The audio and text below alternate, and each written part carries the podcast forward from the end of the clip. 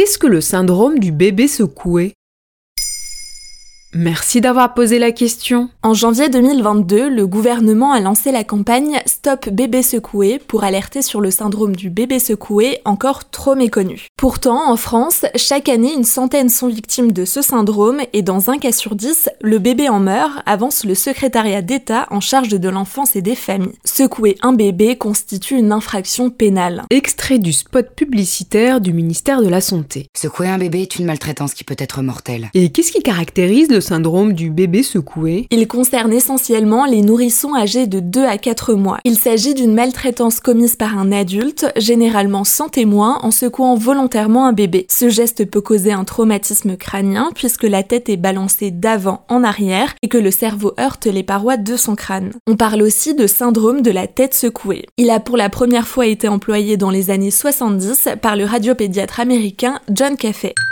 Un tel geste peut aboutir à la mort du nourrisson ou à des séquelles neurologiques que l'enfant gardera à vie. Les secouements causent entre autres des lésions cérébrales, oculaires, respiratoires et peuvent aussi toucher la moelle épinière. Sur le long terme, les conséquences sont nombreuses. Un bébé victime peut ensuite avoir des troubles du sommeil, de l'alimentation, du comportement, des handicaps moteurs et psychomoteurs, une défiance visuelle, auditive, etc. Comment reconnaître qu'un bébé en a été victime? Après avoir été secoué, le bébé peut montrer différents symptômes, notamment des vomissements, des tremblements, des difficultés respiratoires et des convulsions. Mais ce n'est pas toujours très visible, il faut donc veiller au comportement du bébé qui peut montrer des signes de souffrance psychique en présence de certains adultes. Le numéro d'urgence Allo Enfance en danger est joignable 24 heures sur 24 au 110. Et existe-t-il des chiffres précis sur le sujet? Justement, le secrétariat d'État chargé de l'enfance a publié des chiffres qui montrent l'ampleur de ce phénomène et la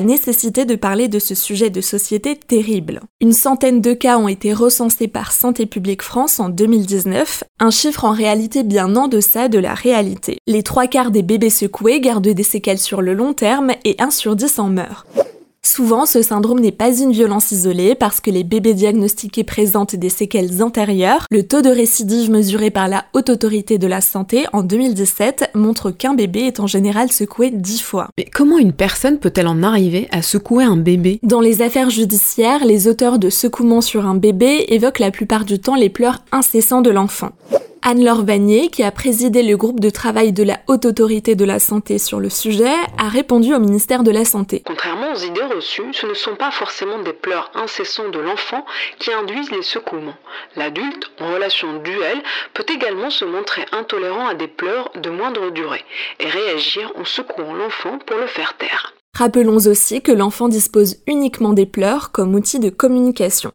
Les pouvoirs publics ont reconnu plusieurs facteurs pouvant déclencher ce syndrome, des addictions, un isolement moral et social, des violences conjugales ou des événements rendant l'attachement difficile à un nouveau-né. J'imagine qu'il y a aussi des préconisations faites aux adultes surmenés qui se trouvent en situation de vulnérabilité. Cinq conseils sont partagés par le secrétariat d'État chargé de l'enfance. Il faut d'abord mettre le bébé en sécurité dans son lit en le couchant sur son dos, partir de la pièce pendant quelques minutes, respirer, se concentrer, appeler un proche et enfin, dans la durée, demander de l'aide à des proches ou à des professionnels. Voilà ce qu'est le syndrome du bébé secoué. Et depuis le 13 janvier 2022, le podcast Maintenant vous savez est aussi un livre. Alors courez chez votre libraire et découvrez plus de 100 sujets différents pour briller en société.